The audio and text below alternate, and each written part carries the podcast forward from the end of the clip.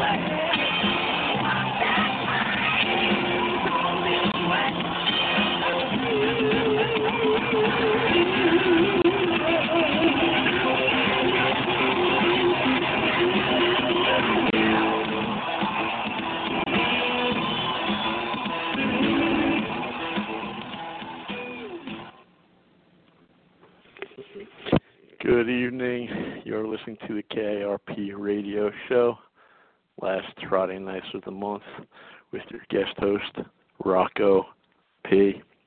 If if uh, if Pudgy was listening, Pudgy was listening, uh, I hope he would appreciate that retro, that retro music there. And if you know who that was, if you don't know who that was, that was uh, Run DMC with some friends or some other some other people. Last Friday nights of the month, uh, I looked the calendar this week. I thought the show was next week, but next week, next Friday, will be June. So we are back again. Tonight, uh, tonight's show is the deep state divided. The deep state divided. Trump versus the FBI. Trump versus the FBI. And as always, I want to use a popular story and and basically, and I want to use a popular story and explain it, and I think in the broader political context, as far as the political reality kind of thing that you wouldn't hear, the perspective you wouldn't necessarily hear in uh, the world of uh, MSNBC versus Fox News, left versus right, liberal versus conservative, and all that good stuff. You may have heard there's been quite the uh, there's been quite the uproar over uh, President Trump and uh, the story that will not go away um, that there was some type of collusion between the Trump campaign and certain facets of the Russian government. And the way the story has developed, the way the story has been told, it's changed, it's mutated. We'll look at it a little bit uh, in detail. But essentially, it goes like this uh, There was good reason to believe that there was collusion, meaning uh, covert cooperation uh, with the Trump campaign in Russia to help Trump get elected. So you probably heard that. It's probably nothing new. So that is the story, and that's what resulted in the uh, the appointment of Special Counsel Robert Mueller. Again, we'll look at that in a little bit more detail tonight. But in order for that to be true, first you'd have to prove that even if there was collusion, there's really two two pretty huge parts to to this. Number one, you'd have to prove there's collusion. Number two, even if you did, which nothing has been shown that that's the case at all yet, even if you did prove that there was collusion between elements of the Trump campaign uh, and elements of the Russian government, then you'd also have to prove that such collusion did have any demonstrable effect on the election. It have any? So uh, this is where we're at then. Uh, this is where we're at then tonight, May 25th, 2018. Let's uh, let's review a little bit in uh, case you didn't remember because a lot's happened over the last year, year plus. Um, James Comey was fired as FBI director by President Trump on Tuesday, May 9th, 2017 and there's a number of reasons uh, the president had uh, did that. There's a number of reasons that James Comey, as director of the FBI, then was terminated. Uh, so he was terminated. Then, all of eight days later, Robert Mueller was appointed special counsel on Wednesday, May 17th, 20, 2017. So that was all of eight days later that he, that Mueller was appointed special counsel.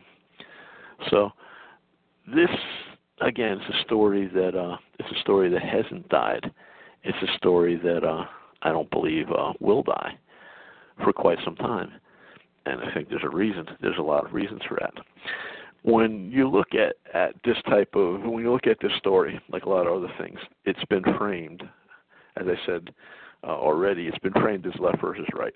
It's been framed as liberal versus conservative, Democrat versus Republican, and even deep state versus Trump. And the deep state element to me is very, very interesting because the popular media media over the last year has jumped on that phrase, which in the past they had you know, tremendously avoided. And you know, you know, Trump has talked about it openly too. And uh, if you haven't heard me speak before, you probably already know I would reject that left versus right paradigm. Uh, it's uh, it's largely constructed. It's, it's foisted upon us. Yes, there's rhetoric. There's rhetoric between. There's a difference in rhetoric in what's said between the parties. But if you haven't noticed, nothing major changes in D.C. No matter who's in power, no matter what party controls the White House, no matter which party controls the Senate, no matter which party controls Congress. Nothing seems to seems to change of significance. Uh, and I would say nothing seems. I would say, I would say, uh, dogmatically, nothing does change significantly, and we see it now. The great example is you, you could dig up you could dig up the show I did uh, on uh, on the archives this show on Obamacare. Okay, how many Republicans ran as part of their platform, both who were new who were new candidates as well as as well as incumbents? How many ran stating elect me or re-elect me, and I I'll get rid of Obamacare. right? When when Barack Hussein Obama, aka Barry Soetoro, was in the White House, the Republicans voted to repeal all or part of, of Obamacare at least 20 times. The actual number slips. Me. I didn't check that in my prep. I believe it was around 26 times to repeal all or part of it. And of course, every time they did, they knew that would be vetoed by Barack Hussein Obama, aka Barry Soetoro. So there's always an excuse for why either party can't do what they tell their constituents. There's always an excuse why either party can't do what they tell their voters they're they're in power to do. And again, the Obamacare story is the most dramatic example of how, you know, we the people, the voters are played. Whether you're Republican or Democrat. It's when I said it exposes the inherent corruption and illusion of choice. Okay, voting to a large degree, it, it gives us the illusion of choice, or you could say the illusion of participation. Uh, but I would say you know the illusion of choice. So you do vote, so there is participation, but it's an it's an illusion that there's significant difference. And of course, there'd be difference in local elections. Different people could could you know squeak in here and there, but when it comes to D.C., the District of Criminals, uh, remember there's only hundred senators, and they fixed the number of people in the House years ago. That was in the uh, the early 20th century. So you got houses, I think 435 members. So it's very difficult when you look at the amount of money to get elected. In any case, you know, yeah, I, I digress. When you look at the idea of, of the deep state, yes, the deep state is real, but you know we'll see as the program develops tonight. Is this simply a matter of elements in the deep state opposing President Donald J. Trump? Okay, is it? And if you can't guess, I would say no for a lot of reasons we'll look at. As I've said before, I'll probably say again on this show, President Trump ran as an outsider. That was true. He never held political office. Uh, he ran as president for the Reform Party uh, nomination. Uh, but that was it. Remember, way back in the day, Reform Party with Pat Buchanan, among some others. Uh, but yeah, he wasn't. He was an outsider. Yeah, he he was an outsider by and large. But on his administration, I mean, before he got into the White House, and you just saw immediately when he chose Pence as his VP pick, you know, from Indiana. Yeah, the conclusion to me, it was very clear. Yeah, it Trump was no real outsider. In other words, he's he surrounds himself by insiders. He surrounded himself by the same corrupt establishment that's been there it's really no different. So again, Trump's rhetoric was great when he was running, it, with some exceptions. I mean, he didn't care too much about you know the the Bill of Rights and you know, due process. And uh, in that in that regard, he's been consistent. He didn't care about you know searching people without a warrant while he was running, as well as after. So they've been doing that, incidentally, illegally in New York since 9/11. You know, did, you could be on the subway in New York City and know, if you're a woman, you can have a purse. You're a man, you can have a briefcase. Or I guess you're a woman, you can have a briefcase. And these days, some men would have a purse, unfortunately. But uh, a police officer could just walk up to you and just search it if they want to. And you know, Trump said on the campaign trail he didn't think that was a bad idea, but he said great things. I mean, Trump said great things about yeah, the Iraq War was disaster. Uh, if you look at the debate, I played part of that before the South Carolina primary.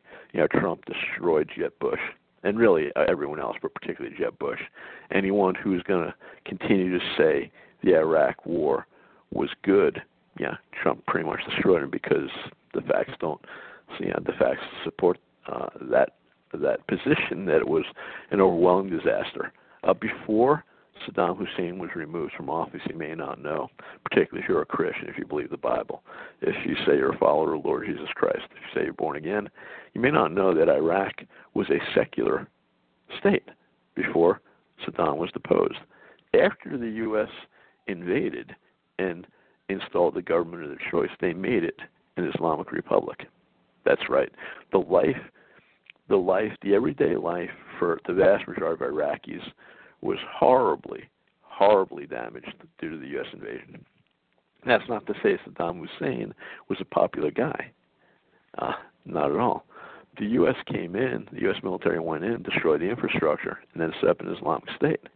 Uh, I think about a quarter of the Iraqi population became refugees, but it's particularly hard on the Christian minority. It's been far, far worse for Christians in Iraq since the U.S. intervention. That's another reason you have to look beyond the headlines to see exactly what's going on. But Trump talked. Trump talked a great deal. He, he, he talked. He had a great. He had a great act when he was running, and that's what makes him particularly dangerous because he ran. They gave us a fake outsider. They gave us a fake populist.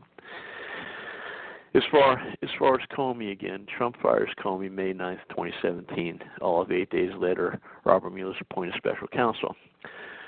And I'll quote Deputy Attorney General Rod Rosenstein has appointed former FBI Director Robert Mueller to serve as special counsel to oversee the previously confirmed FBI investigation of Russian efforts to influence the 2016 presidential election and related matters. Quote, I have determined that a special counsel is necessary in order for the American people to full confidence in the outcome, Rosenstein said in that statement. This goes back to May 17th of last year. The letter announcing the appointment says that Mueller is authorized to investigate, quote, any links and or coordination between the Russian government and individuals associated with the campaign of President Donald Trump and any matters that arose or may arise directly from the investigation. The last part's pretty fascinating. Any matters that arose or may arise directly from the investigation. So they base, basically wrote Mueller a blank check because you know what could arise or may arise from the investigation if they find out that you know some people uh, if if they found out you know as you know an absurd example that you know everyone on the Trump campaign was uh you know they're eating a lot of Russian food, then you know, that would be a matter of investigation. Uh, if they found out anyone in the Trump campaign was vacationing in any part of the world where there might be Russians, that could be that may arise directly from the investigation. If anyone in the Trump campaign was using, you know, a Russian salad dressing, it you know may arise directly or indirectly from the investigation. The White House released a brief statement that Wednesday night from the president saying that, quote, a thorough investigation will confirm what we already know that there was no collusion between my campaign and a foreign entity.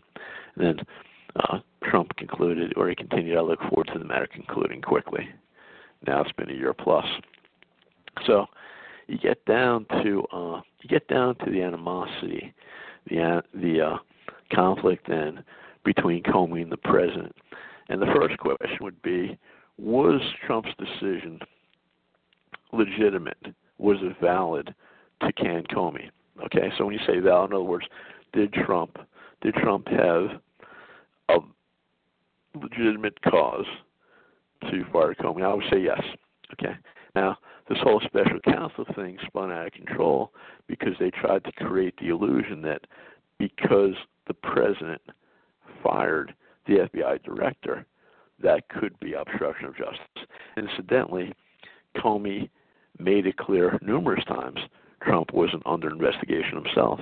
And even Mueller has communicated with Trump's team, for what it's worth, and said the president himself is not directly under investigation. Now, if you just park on that, that Mueller himself has admitted that Trump is not under any criminal investigation, then you'd have to ask, you know, what's the purpose? And I guess you could argue, well, you say, well, there's elements in his campaign that that may have that may have done illegal things. But again, it goes back to what I said initially. You have to prove you have to prove two things. First, you have to prove the collusion, and thus far, again, yeah, some of some of the people Comey's indicted, like you know the, this this uh, you know Russian company. Uh, national Russian company that was supposedly involved in hacking, it was absurd. And you could even argue Comey Comey didn't want to really prosecute them because when they when they basically answered his bluff and wanted to testify in the states, then yeah, I'm not Comey. Then Mueller wanted to push off for more time and say no, we're not ready. So, how if, if Mueller's this brilliant investigator, brilliant prosecutor, after you basically indict people, don't you think you should be ready to uh, kind of meet them in court and charge them?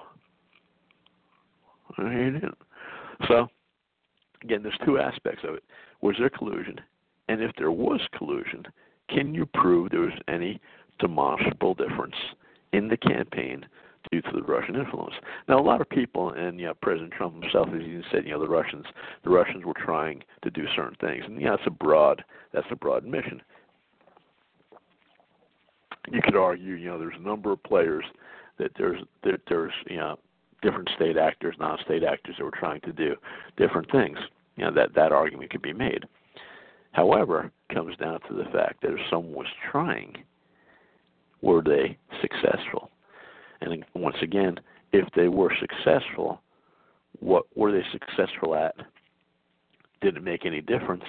And again, was there collusion?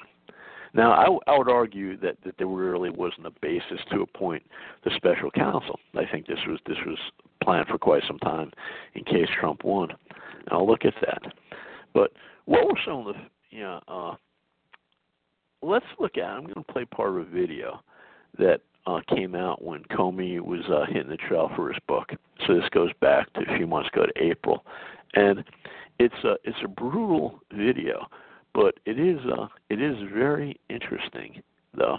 It is extremely interesting how much uh, was said in a few moments by uh, uh, Sarah uh, Sarah Huckabee Sanders. It was extremely interesting. Extremely interesting what was said. And let me see if I key up that video here. Give me a moment. See right through the blatant lies of a self-admitted leaker. This is nothing more than a poorly executed PR stunt by Comey to desperately rehabilitate his tattered reputation and enrich his own bank account by peddling a book that belongs in the bargain bin of the fiction section instead of being remembered as a dedicated servant in the pursuit of justice.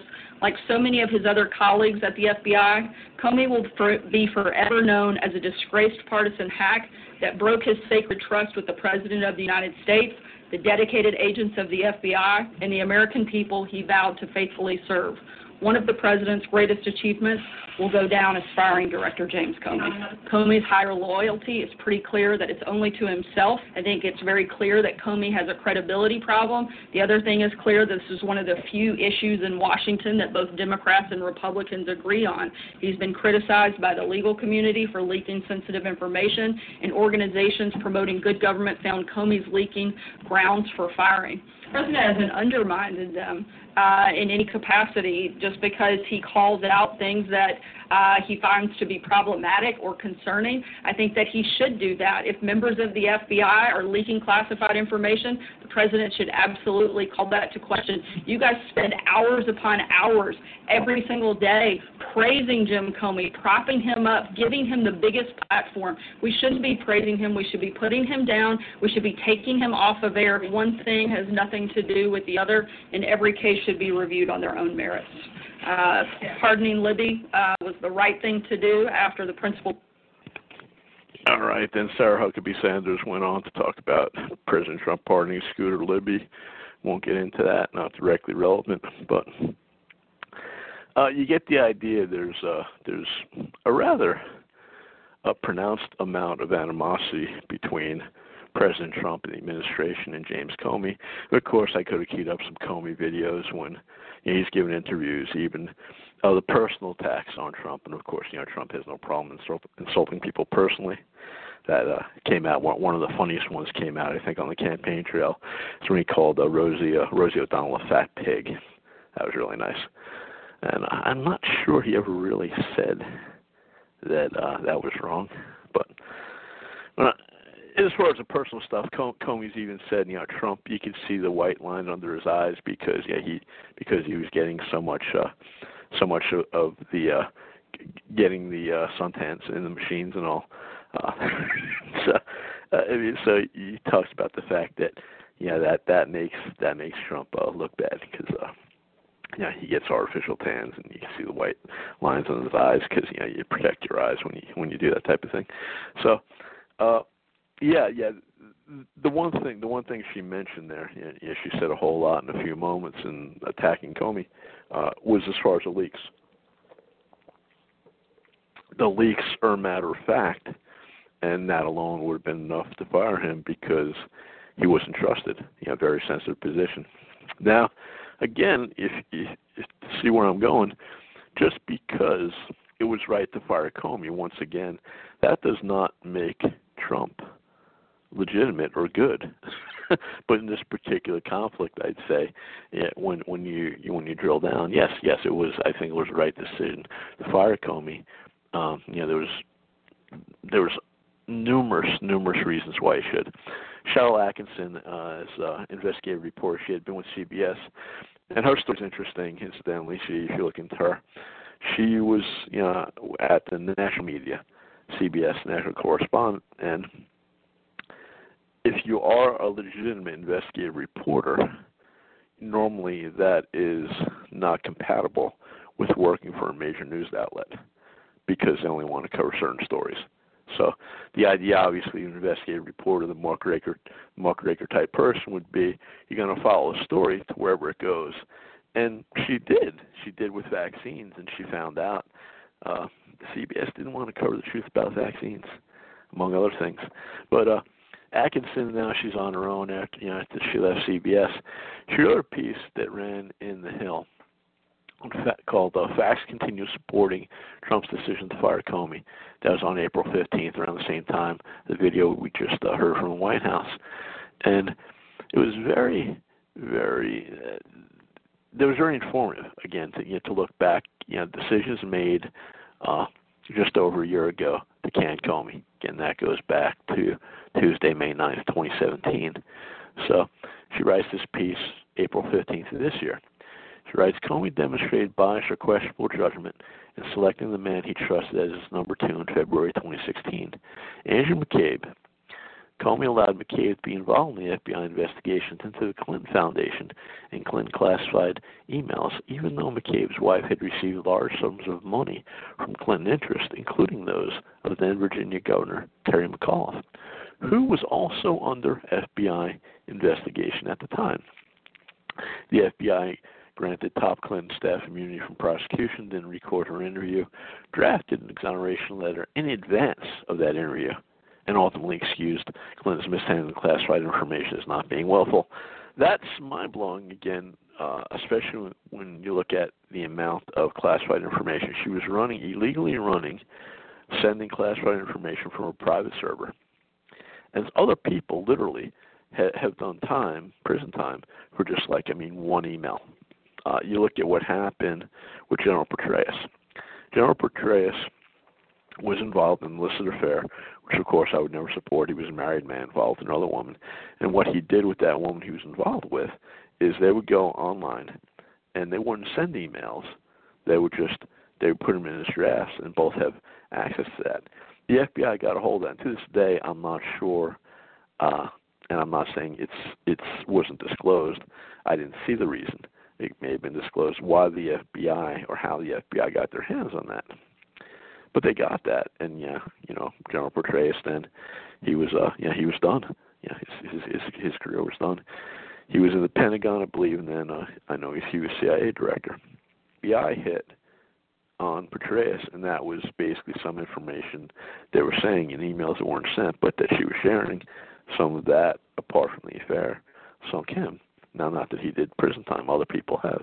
So, to me, that shows that alone. If you only remember one thing from tonight's show, it's this: the mere fact that Hillary Clinton could run a a private email server when she was Secretary of State and share classified information on that that and and never be charged that just shows how corrupt the system is i mean that's uh it's to me again that's there's many examples where you get kind of a snapshot or a bird's eye view. Really, you get a clear illustration, a clear slap in the face to the public to say the whole system is is gone, and that was one. Uh, Comey allowed McCabe's involvement in the Clinton-related investigations to continue until a week before the 2016 election. Only then did McCabe recuse himself after a Wall Street Journal article about the donations to McCabe's wife. Uh, Top, and this this is the one I'd park on for a while. Top, this is reasons again, facts supporting Trump's decision to fire Comey by Atkins, Sharyl Attkisson. Top FBI officials working under Comey conspired to develop an insurance plan. That was their words. That that was, I believe, an email and or text that uh, McCabe and others used. Top officials working under the Comey under Comey conspired to develop an insurance plan in the event Trump were to be elected. One possible implication is they could not afford to have Trump officials poking around to what they or other U.S. Intel, intel agencies have been doing over the years. The latter part I disagree with, that yeah they couldn't afford to do that because again the illustration of Hillary Clinton. Uh, if ever there was a need for a special prosecutor, it would have been to say why you would have had really two two purposes for a special prosecutor that should have been appointed. Number one, why wasn't Hillary Clinton? Uh, why wasn't she indicted?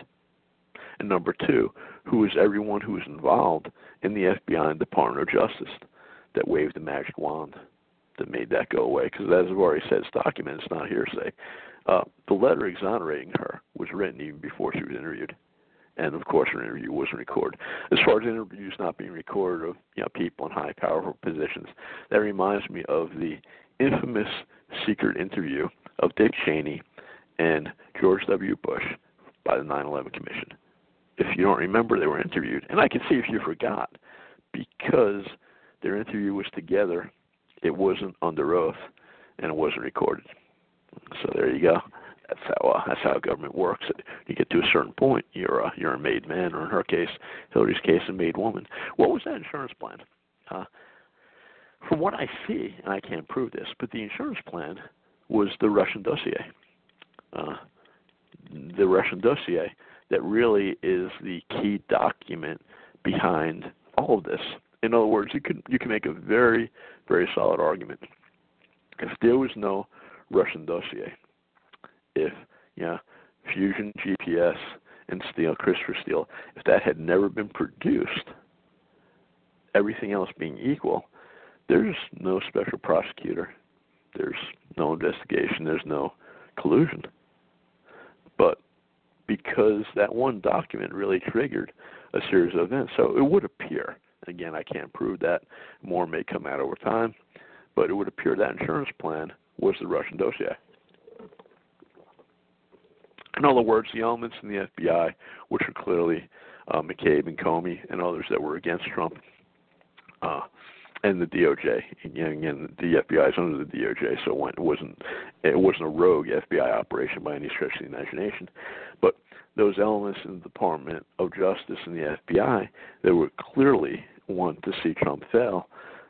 The insurance plan was a dossier because they knew if they could float this if it could be circulated and distributed, they could create this whole narrative as far as collusion, again, twofold collusion of Trump with the Russians, or say first, the Russians interfered in the election.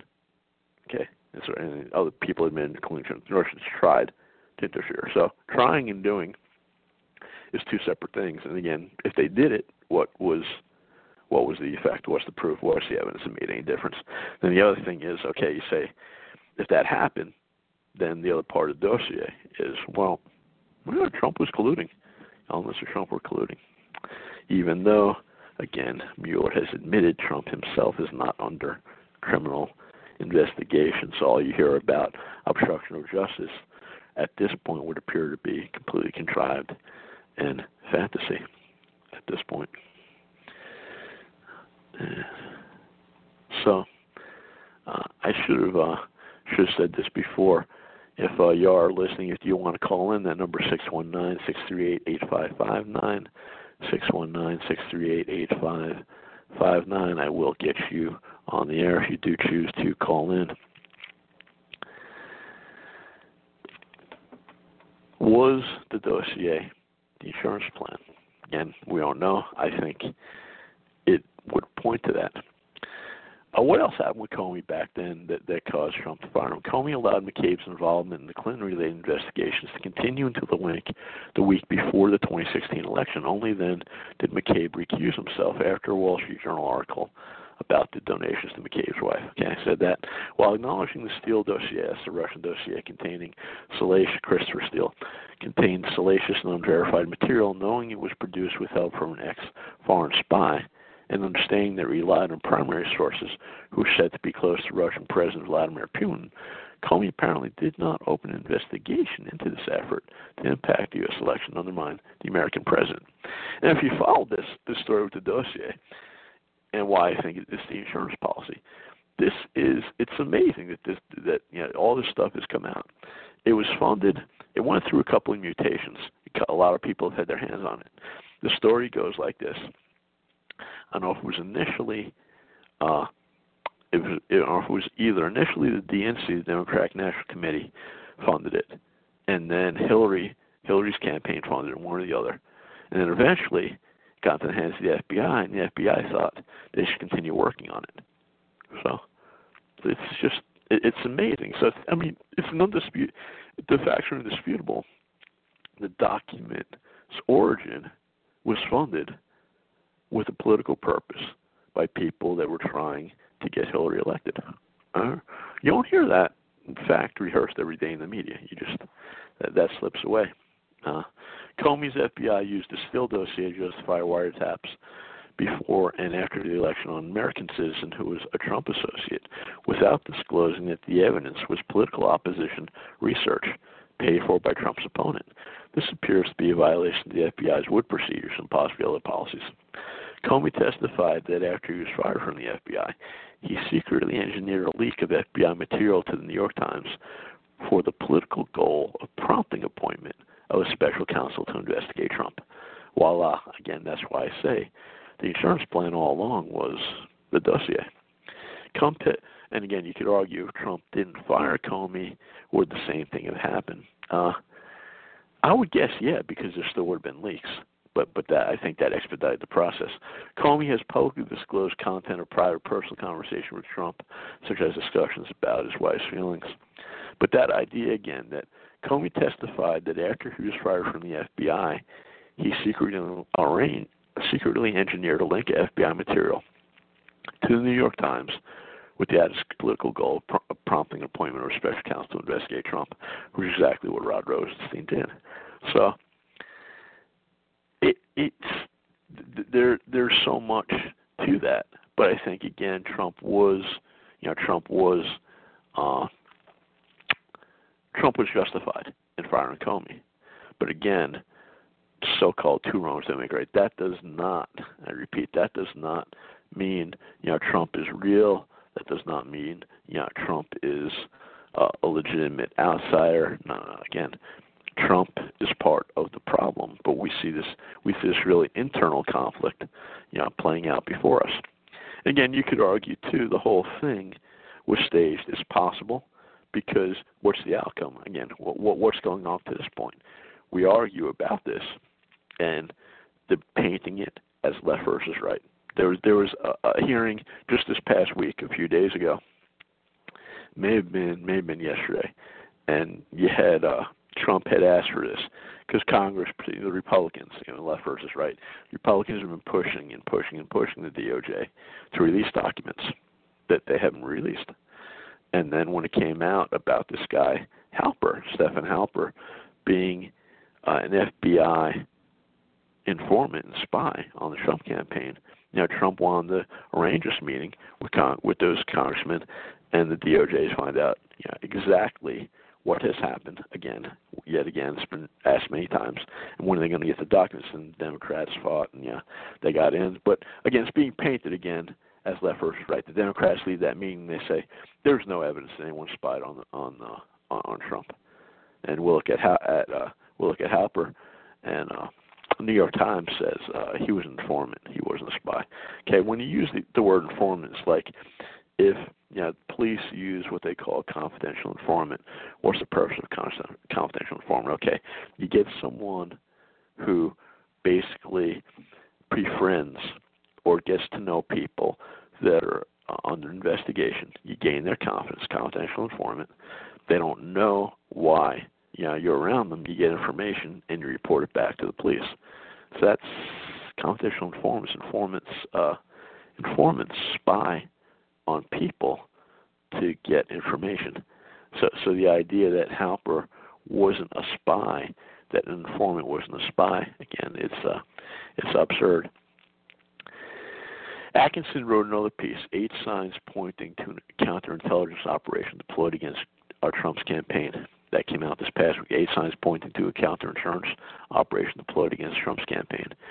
And you know that that also that also was a very very good piece. Uh, she ran through those and she basically said, uh, why what do we have? Okay, she, she opened up a piece like this. It may be true that President Trump illegally conspired with Russia and was so good at covering it up, he's managed to outwit our best intel and media minds who searched for irrefutable evidence for two years. And, you know, we still await Special Counsel Mueller's findings. But there's a growing appearance of alleged wrongdoing equally as insidious, if not more so, because it implies widespread misuse of America's intelligence and law enforcement apparatus. Here are eight signs pointing to a counterintelligence op deployed against Trump for political reasons. Okay, code name. The operation reportedly had at least one code name that was leaked to New York Times, Crossfire Hurricane. And that comes, if you don't know already, that comes from a Rolling Stone song. Okay. Wiretap fever. Secret surveillance was conducted on no fewer than seven Trump uh,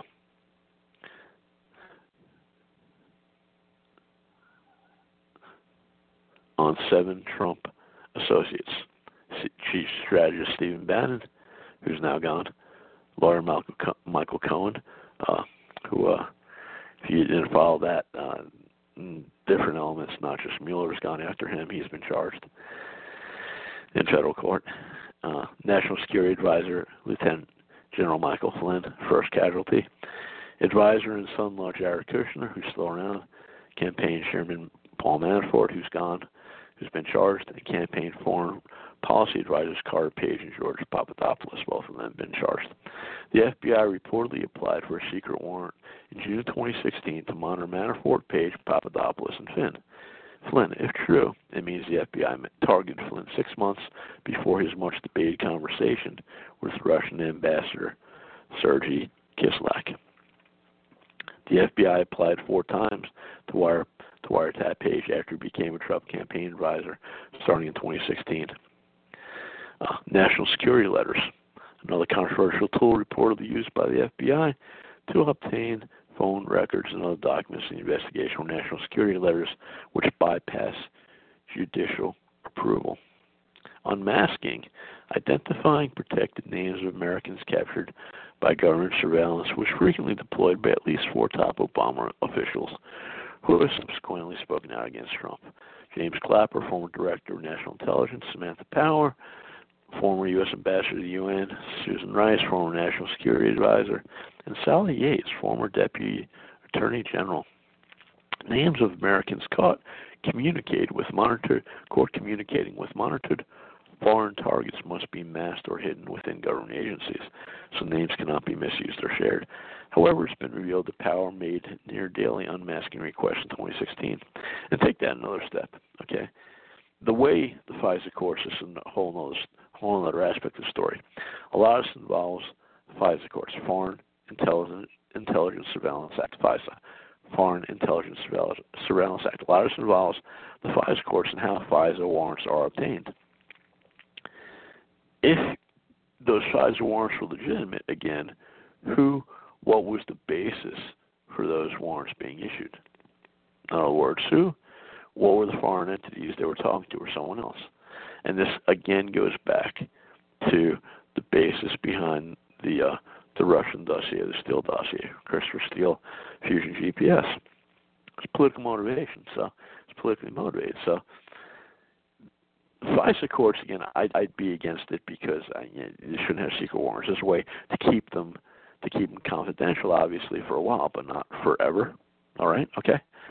However, the American public deserve, would would like to know. I think uh, some of us would like to know if any warrants, not just beyond the current Trump uh, Trump situation, uh, if any warrants are being issued, uh, what's what's the legal basis if you are going to spy on someone? Uh, media strategy. That This one's really interesting that she brought out. Former CIA Director John Brennan and Clapper, two of the most in, in, integral intel, intel officials in the ongoing controversy, have joined national news organizations where they have regular opportunities to shape the news narrative, including on the very issues under investigation. Clapper reportedly leaked salacious political opposition research against Trump to CNN in fall 2017, and later was hired as CNN political consult political analyst, James Clapper, and who's lied you know, numerous times to Congress, incidentally. In February, Brennan was hired as paid analyst for MSNBC. So, yeah, let that sink in. Yeah, former, former uh, intelligence officials then. Okay, CIA Director Brennan and Clapper are there on TV fairly regular basis, just you know, continually trashing Trump and the administration and talking about things that are under investigation. And if if the media was real and it's not, and the media is part of the problem to play us against each other, left versus right, how could you basically have those guys on and not constantly have someone on to try and refute them? But again, we know the goal, the position again, yeah, the basis of all this is to keep us divided. It's not not to basically solve things. Keep us divided and distracted. That is the goal. That's the goal of the media. Uh,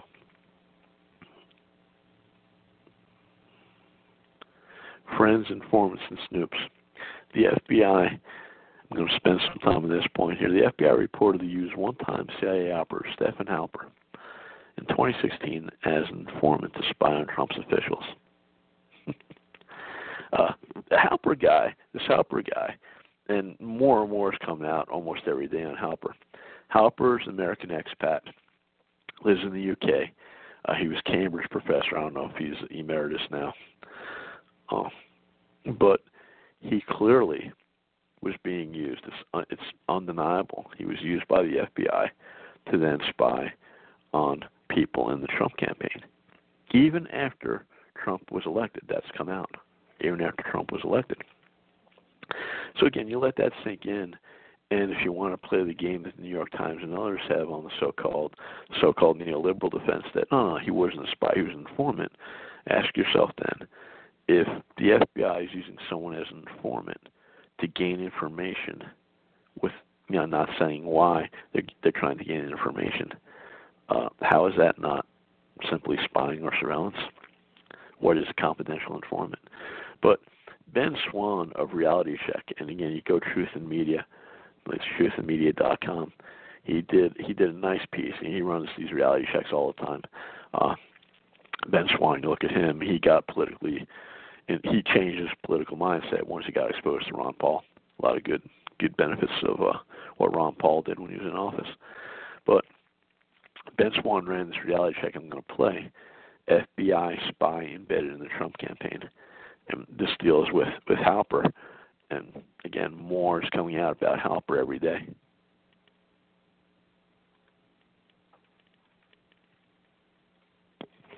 The FBI planted a spy in the Trump campaign? Turns out that claim is true, but the story is so much deeper than that. Who that spy has turned out to be a man with CIA connections who has inserted himself into presidential campaigns before, and the fact that the DOJ has fought to keep his identity a secret is completely reshaping what we know about this investigation into Russian meddling. This is a reality check you won't get anywhere else. Reality Check with Ben Swann, powered by Dash Digital Cash. The investigation into a possible connection between Russia and the Trump campaign just took a dramatic twist, with reports confirming the use of an FBI informant embedded within the Trump campaign in the run-up to the 2016 election. In a tweet Friday, President Trump wrote, Reports are there was indeed at least one FBI representative implanted for political purposes into my campaign for president. It took place very early on, and long before the phony Russia hoax became a hot fake news story. If true, all-time biggest political scandal. The Department of Justice and several spokespersons for the FBI did not deny that a spy had been embedded in the Trump campaign, but they described the individual as an informant. Turns out he is much more than that. So, who was that informant exactly? And what makes the fact that he was personally embedded in the Trump campaign even more concerning? His name is Stephen Halper, and according to The Intercept, Halper was responsible for a long forgotten spying scandal involving the 1980 election, in which the Reagan campaign, using CIA officials managed by Halper, reportedly under the direction of former CIA director and then vice presidential candidate George H.W. Bush, got caught running a spying operation from inside the Carter administration. The plot involved CIA operatives passing classified information about Carter's foreign policy to Reagan campaign officials in order to ensure the Reagan campaign knew of any foreign policy decisions that Carter was considering. So while the DOJ has intentionally painted a picture of this informant as some sort of super secret, high level covert intelligence asset, he's actually not. He's an informant who has worked in Washington for years providing information to the CIA. At this point, we know that Halper met with three Trump campaign advisors in 2016 George Papadopoulos, who Halper contacted, offering him $3,000 to write a policy paper on issues related to Turkey, Cyprus, Israel, and the Leviathan natural gas field. He offered to pay for Papadopoulos' flight and three night stay in London. Well, Papadopoulos completed the project and he was paid for it. But it's what happened while Papadopoulos was in London that's of interest. From the Daily Caller. According to a source with knowledge of the meeting, Halper asked Papadopoulos, George, you know about hacking the emails from Russia, right? Halper also met with Trump aide Carter Page at a July 2016 symposium held at Cambridge regarding the upcoming election. And Page told the Daily Caller News Foundation that the pair remained in contact for several months. So at least three Trump aides were contacted by Halper. Two of those aides have been under FBI investigation, and one of those aides has pleaded guilty to lying to the FBI. So what you need to know is that if we look at Halper in the course of presidential politics and history, then we know that he was part of one of the largest attempts ever for the CIA to push their former director to become president. When George H.W. Bush ran for president, Halper was a foreign policy aide. Now, as The Intercept points out, in 1980, the Washington Post published an article reporting on the extremely unusual and quite aggressive involvement of the CIA in the 1980 presidential campaign. The CIA had never before backed a presidential and then vice presidential candidate so openly as it did with George H.W. Bush. That is, not until 2016, when former CIA officials publicly and aggressively backed Hillary Clinton. Former acting CIA Director Michael Morell publicly endorsed Clinton in the New York Times. George W. Bush's CIA Director and NSA Director, General Michael Hayden, he called Trump a clear and present danger. It was very clear where the CIA stood on this presidential campaign in 2016. Reality check here. The secret informant the FBI used in 2016 is not some top secret asset whose identity needed to be protected. Instead, it is a well known CIA informant whose role in a clearly unethical and possibly illegal spying effort during the 1980 election is very well known. That's reality check. Let's talk about that right now on social media. Again, the great Ben Swann, Truth in Media. That reality check FBI spying bit in the Trump campaign. There's uh there's a lot more. I mean Ben Swann said a lot. There's a lot more to uh to Halper than uh than what even uh than what Swann said. Because more has come out. A lot more has come out. Zero Hedge. Uh we don't know exactly who runs Zero Hedge. It's got some massive presence on the web. I forget in uh, in terms of all websites how far up it's, it's in the top 200. But uh, supposedly, Zero Hedge was started by some people, the Wall Street insiders, when they realized the system was rigged. Then uh, they're uh, fighting for the people now. But uh, the article I'm gonna I'm gonna mention now is called FBI informant. Is from May 22nd. FBI informant Stephen Halper paid over one million dollars by the Obama administration spied on Trump aide after election. The uh, pen name, pseudonym of uh, Zero Hedge, main one is Tyler Durden. If you don't recognize that name, that's uh, from uh, Fight Club, and they even have a little picture there of uh, and uh, the actor from Fight Club, who has Tyler Durden. But uh, this one piece to show you how massive uh, the massive reach of Zero Hedge, how big it is. This one piece has been shared over 61,000 times. Less than a week after Stephen Halper was outed as the FBI informant who infiltrated the Trump campaign, public records reveal that the 73-year-old Oxford University professor and former U.S. government official was paid handsomely by the Obama administration starting in 2012 for various research projects. A longtime CIA and FBI asset who once reportedly ran a spy operation on the Jimmy Carter administration. Halper was enlisted by the FBI to spy on several Trump campaign aides during the 2016 U.S. election. Meanwhile, a search of public records reveal that between 2012 and 2018, Halper received a total of one million fifty-eight thousand one hundred sixty-one dollars from the Department of Defense. So, you know, what was you know what was a professor how is that professor gaining over a six year period? How is he gaining over a million dollars from the Department of Defense? What services did he provide? Halper's contracts are funded through four annual award awards paid directly out of the Pentagon's Office of Net Assessment. ONA, Pentagon's Office of Net Assessment. Always find out just how big the, the Pentagon is.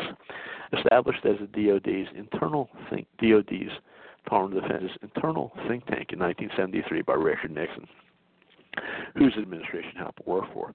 The ONA, again the Pentagon's Office of Net Assessment, was run by foreign policy, policy strategist Andrew Marshall from inception until his 2015 retirement at the age of 93, after which he was succeeded by current director James H. Baker. And you go to that zero hedge piece, and you can see on the contracts there are laid out. This is uh, it's very interesting how this type of information gets disseminated, how it goes, how how it becomes a public. Zero hedge again is you know clearly would be part of the new media. I'd like to use that phrase, new media, as opposed to alternative media, as the uh, traditional media, corporate media, mainstream media continues to die. But what you'll what you'll see happen repeatedly is what happened with this zero hedge piece. The information they got, which is public record about Halper being paid this money, and as Ben Swann said, this wasn't a mole. This wasn't this wasn't a guy who was top secret. Uh, the guy's been a political operative for years, ties to the CIA, ties to the FBI, uh, arguably ties to British intelligence. But the people that found this, that did the grunt work, so to speak, that did the research, this is a site I never heard of called ProHeat. And yeah, they got they got a hat tip. They got recognized by Zero Hedge. This is how, when you look at how a lot of stories develop, you'll have independent researchers, sites like ProHeat, people that right, you know, that do sites like ProHeat. They'll produce legitimate independent research. You'll get the bigger players like Zero Hedge and alternative media the new media pick it up, and then if it's big enough, it can't be. Then the mainstream media is forced to address it. You see this happen over and over again. The Halper there received uh, 411 over 411 thousand dollars in two payments, starting on September 26, 2016. Three days after September 23rd Yahoo News article by Michael Isikoff about Trump aide Carter Page which used information fed to Isikoff by the Russian dossier creator Christopher Steele. The FBI, this is this is mind-blowing part. The FBI would use the Yahoo article along with the unverified Russian dossier as supporting evidence in a FISA warrant for FISA warrant application for Page. So did you get that? Okay. So Halper gets awarded uh, over $411,000 in two payments starting on September 26, 2016. That was three days after September 23rd Yahoo News article by Michael Isikoff about Trump aide Carter Page, which used information fed to Isikoff by Russian dossier creator Christopher Steele. The FBI uses that public Yahoo article along with the unverified Russian dossier as supporting evidence in issuing a, a FISA, Foreign Intelligence Surveillance Act warrant application for Page. Okay. Do you see? Uh, do you see a little bit of a problem here, as far as the whole basis of this investigation? And it goes back to what Attkisson had reported and others when those emails and their texts came out. Uh, whether it was McCabe or someone under him, they said we've got insurance policy in case Trump gets elected. Does that Saul make kind of sense now. Halper approached Page during an election themed conference at Cambridge on July 11, 2016, six weeks after September 26th DoD award start date. The two would stay in contact for the next 14 months, frequently meeting and exchanging emails. And Halper also had a decades old association with Paul Manafort. He used that to break the ice with Page. and uh, again, there was communication. There was uh, surveillance, you say, informing after the election, too, as informing after the election. This is interesting. You, have one, you have one, uh, one uh, reporter, Jack Posobiec, I probably destroy his name, but he, he had a great tweet when this came out. July 2017, two days after receiving a payment from the federal government, Stephen Halper emailed Carter Page asking about internal White House staff. Okay? And Halper's July 28th email to Page, then two days after the second portion of his contract kicked in, suggests the espionage uh, operation against Trump associates was still active seven months into the new administration. So, really interesting. I mean, seven months in, they're trying. If the investigation is about this alleged Russian collusion related matters, it's yeah, still going strong. No end in sight. You know what's uh, what's been found. You know what's uh, what's been produced yet. so these uh, those contacts are notable. Uh, uh, those contacts from us is great zero hedge piece.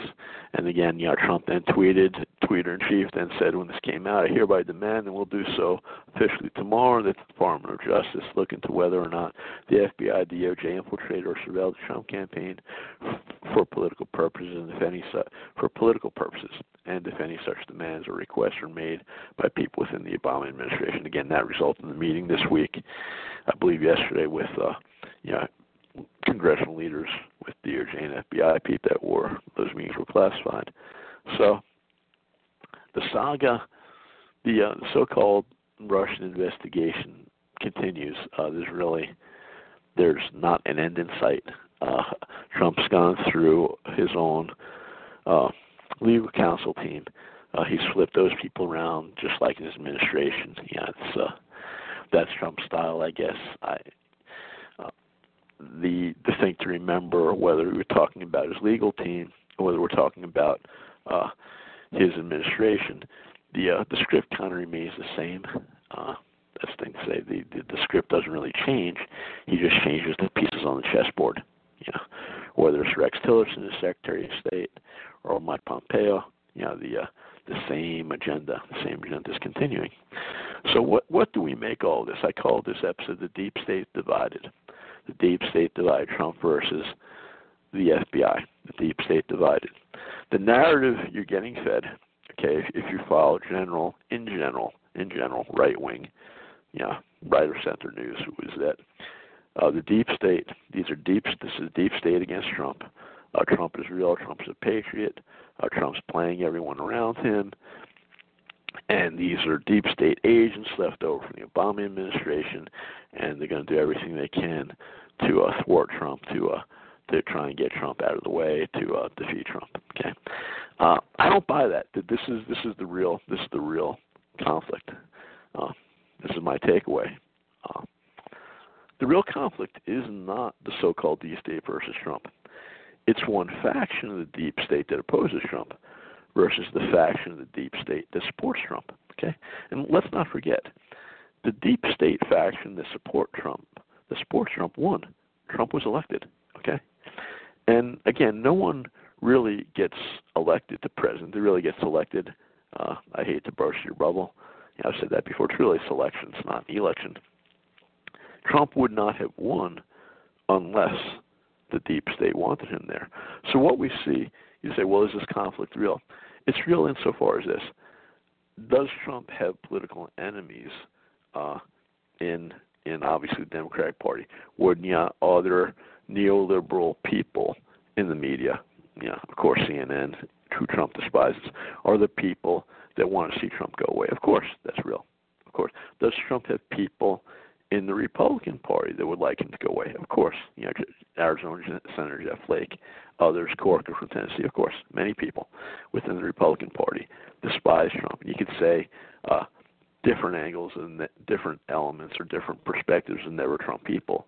You have Ben Sasse, uh, senator from uh, Nebraska, who's allegedly a Christian, allegedly born again. But there's a lot of people, there's a lot of opposition in and outside of Trump's own party against him. But don't be fooled. This is not the deep state versus Trump.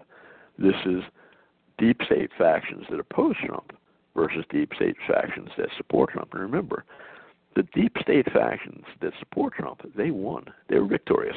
He's in the White House, not Hillary. Not Hillary. What Ben Swann said was very, very relevant as far as the CIA in the past having supported George H.W. Bush, who incidentally was director of Central Intelligence. And that's one of main reasons why that was probably the dirtiest political family ever in the White House, the Bush family. But it's very clear the CIA wanted Hillary to win. That faction of the deep state, they lost. So what we see playing now, again, is not the deep state versus Trump. It's the deep state elements that oppose Trump versus the deep state elements that support Trump. Now, where's it going to end? Uh, I'm not sure, but one thing I am sure of this: the the game continues. Okay, if Trump were to resign, which I don't see, I don't see happening. If he were to get impeached, I don't see the Senate voting him out of office. I don't see it happening. Even if you know the Democrats, you know, win the rigged the rigged midterm elections, I don't see that happening. But let's say that let's say Trump goes away for whatever reason you have to ask yourself, what clear cut difference would exist in government? You know, you just flip the script. If someone else, okay, I forget in terms of uh, in terms of the chain of command there, who'd be president next? Uh, ask yourself this question: If Hillary were president today, what policy difference would be different? What major policy difference would be different? If you haven't noticed, if you didn't get the memo, uh, we didn't build the wall between the U.S. and Mexico, and Mexico is not paying for it. Okay, no money, not a dollar, has been allocated to build that wall. Okay, don't be deceived, not a dollar. They've allocated money to support and reinforce existing fences and barriers in the border. No new money has been allocated for that, and Mexico's not going to pay for it anyhow. Trump's flipped on the Dreamers. I did a whole show on that. You know, Trump said no amnesty. Then he was for amnesty for the Dreamers. Uh, during the election, he talked a good deal, talked very tough against Hillary. People chanted at his uh, rallies, "Lock her up." Yeah, he agreed. Yeah, he agreed with that. Once he was elected, yeah, he immediately said, "No, nah, he just." I forget the exact words. He says, "You just, we're not going to go there. Uh, we're not going to go there." In spite of the crimes, I mean, again, if you were going to, if you're going to say there need to be a special prosecutor appointed, it would be for why why wasn't Hillary charged? In other words, look at look at all the people in the DOJ and FBI to let her skate. Those are the people that should be under investigation. And Trump and Trump up to this point, he's flirted with the idea, but that's not going to happen. That's not going to happen. So this is uh, this is the political reality we're in. There is always there's always the temptation to say everything is staged. But again, in the end, ask yourself if someone else was different in office now, would anything be different? We still have Obamacare. The Republicans control the House, they control the Senate, they control the White House. Why do we still have Obamacare? this is this is the political reality. Don't let them fool you they like to divide us. Again, I know left versus right is false. It's even easy for me. It's easy. It's very easy for me to get distracted, get sucked into this, because it is. It's so ridiculous. It's so egregious that they continue to spin this story about collusion, which, again, even if it was there, how, how was the election affected? It's, it's just ridiculous. And then they go after Manafort. Mueller goes after Manafort. The Ukraine. The Ukraine's not Russia. It's a separate country. Had nothing to do with the election. They go after Manafort. This is stuff even more federal federal justice. They go after Manafort for stuff that happened years before the election. So it's easy to get distracted. Okay, always remember when there's a big story, think about what do they want you, you know, what do they want you to think? How do they want you to react? And uh, yeah, what's what's the real issues? You've been listening to the KRP radio show last Friday night of the month with your guest host Rocco P. Once again, I thank Pudgy Miller for the opportunity to use his platform. Lord willing, I will be back next month. And uh, the last Friday night of the month in June will be June 29th. Listen, you've been listening to KRP Radio Show, Keeping It Real Pudgy Miller. Thank you much.